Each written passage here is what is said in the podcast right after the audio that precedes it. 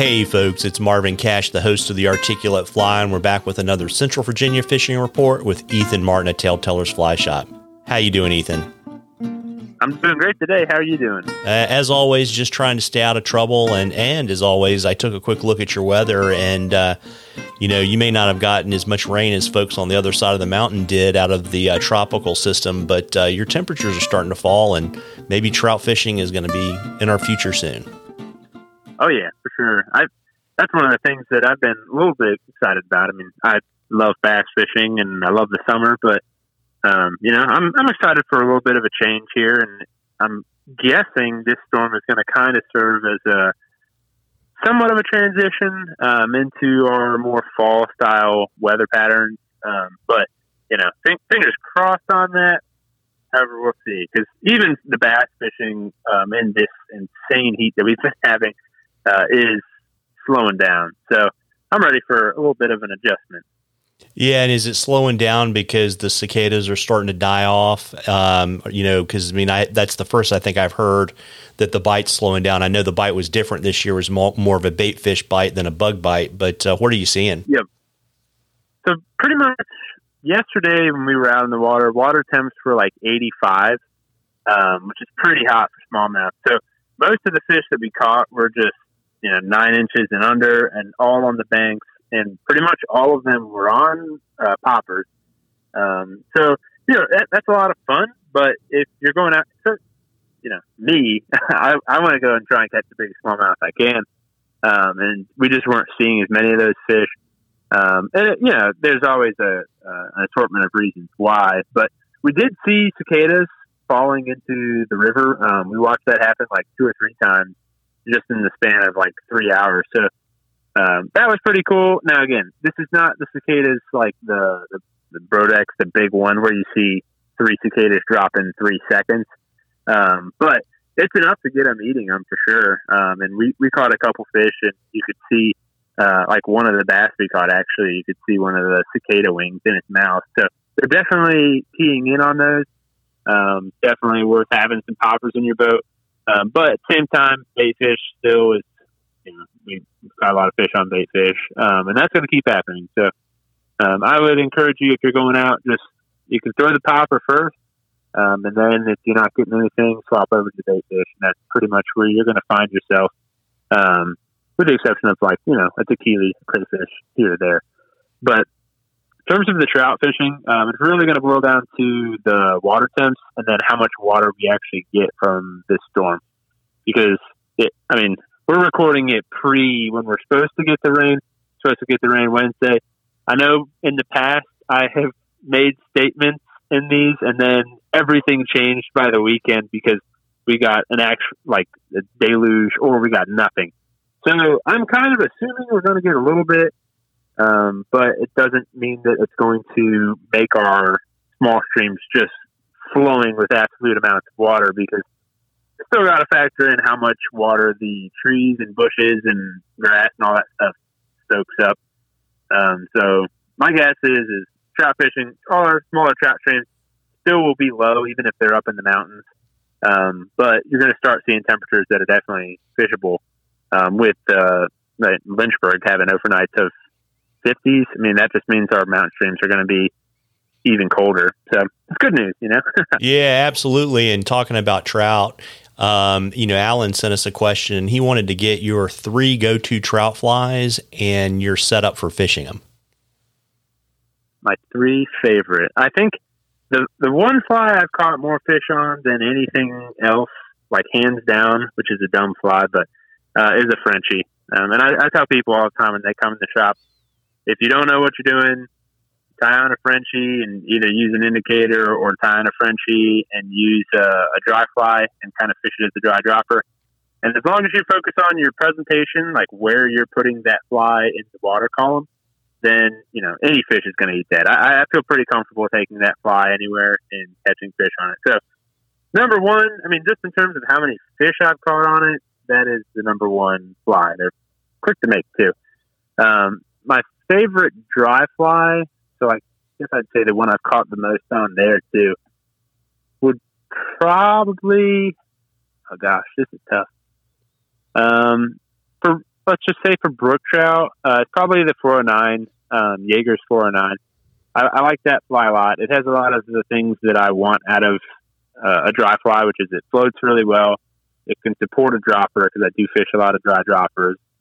Um, fish eat it. I mean, that's obviously important.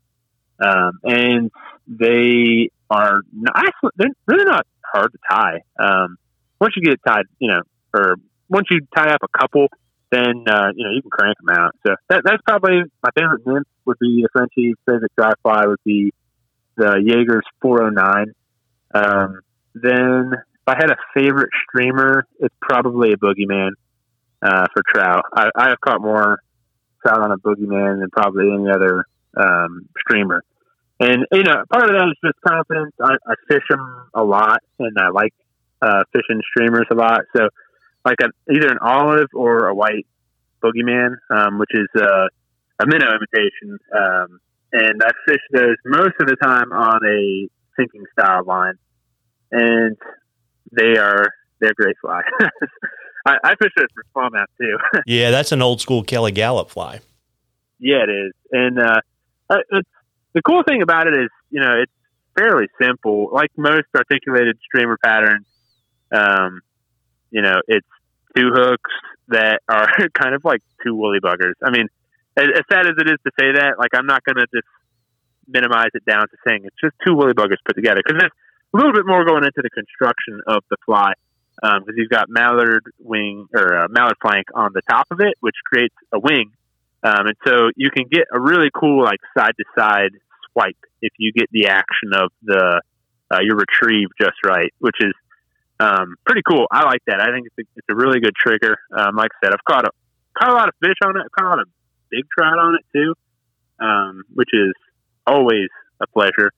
Um, but so yeah, if you if you open up my boxes, uh, pretty much any box that I have, which is like probably thirty of them now, but you're probably going to find one of those styles of flies in almost every box um, that I have, just because I trust them. And most of like selecting flies is a confidence thing. Um, I've fished them for years now, um, and I just continue to go back to them because I know what I've done on them in the past. You know. Yeah, well, and with streamers, particularly those articulated ones, it's really important to know kind of how they behave when you retrieve, or otherwise you're kind of fishing in the dark. Yeah, absolutely. Because you know, you you take like the random person and you know just throw in the game changer first. You know, just one fly. If I just hand a, a game changer to one person, you know, they're going to fish it, and you know maybe they'll just do very simple retrieve.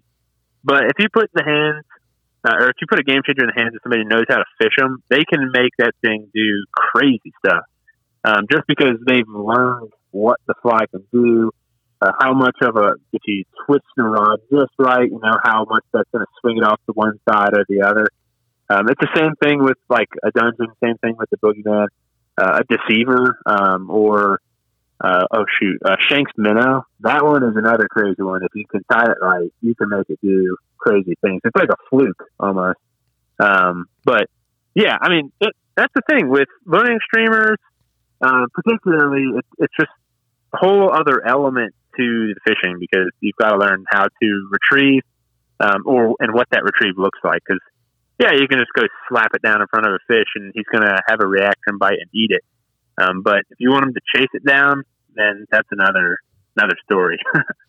yeah, and if I remember correctly, you've got at least videos for two of those three flies on your YouTube page, right? Yeah, for sure. I think I've done the Frenchie. I'm pretty sure I've done yeah, I did the 409 for sure. Um, the Boogeyman, I just say go look at Kelly Galloup patterns um, on YouTube. They, he did a pretty long video on that one, and like I said, that one's well known. Um, no secrets in that fly pattern. They're easy to tie correctly, which is the problem a lot of people have with tying. Uh, particularly, they they want to avoid deer hair because it's annoying to them. Um, so they kind of stray away from tying dungeons and that style of stuff. Uh, but the cool thing with the uh, Boogeyman is at the wool head, so it's easier to tie um, and it's faster to tie than deer hair. So that's another reason I like it. Yeah, there you go. And you know, folks, we love questions at the Articulate Fly. You can email them to us. Uh, you can shoot them to us on our Facebook or Instagram page. And if we use uh, your question, I'll send you some articulate fly swag, and we were into a drawing for something cool from the shop at the end of the season. And Ethan, before I let you go, in addition to letting folks know about your, you know, your location now and your hours, let them know about the new shop location uh, just up on Main Street. Oh yeah, so I, I kind of hinted at that like several weeks ago, and I had like six or seven messages from people that were like, "You said that you're currently at 920 Commerce Street, but you're going to be moving, or you know, like where are you going to be moving to?" Um, so yeah, that, that's where we're moving to. We're going up one street, so it's literally a 10 second walk uh, up the, the block. Um, so not hard to find, but it, it triples our space, which would be really nice. And then it gives us a couple other pretty cool options in terms of um, we'll have a classroom set up, so we'll be able to do uh, a better set up time classes, um, then classes as well for different subjects and bringing guides in and uh, that sort of thing. So looking forward to that. That'll be in the next month or two that we make our move up there. Um, and really, that just boils down to how quickly I can build displays because um, I'm, you know, building everything for up there. But uh, yeah, that's, going to be a cool move. I'm excited for it. Um, we've had the space for about a, know, it's been a couple months now that we've um, been working on it. So um, that'd be cool. Yeah. So that's I'm sure I will talk more about that as we get closer to it. Um, but again, it's just one street up. And then if you can't find us there, you can always find us online at tailtellerspa.com. Uh, or again, you can also shoot us a message on Instagram uh, or email or Facebook. I mean, any of that stuff works, and we'll continue to work. None of that changes, even though our physical shop location will change. Yeah, and you should have plenty of time to make displays now that you're not making poppers. Yes, that was a terrible decision. I mean, it was it was fun, but I'm going to wait a while before I do that again. Making hundreds of those Chuck Kraft Excalibur bugs, that was my whole week. That was shot uh, just like that. But yeah. they're all sold now, so hundred of those things gone and into the hands of many anglers across the eastern United States, which I wasn't expecting to sell them in a week, but what can you do? yeah, there you go. We, you know, listen, folks. You, you know, we're starting to get a little bit uh, you, some more choices in Central Virginia. You can go out and fish for warm water fish, and you know, if we get a little bit of rain, you can go high and fish for brook trout. Get out there and catch a few tight lines, everybody. Tight lines, Ethan. Tight lines.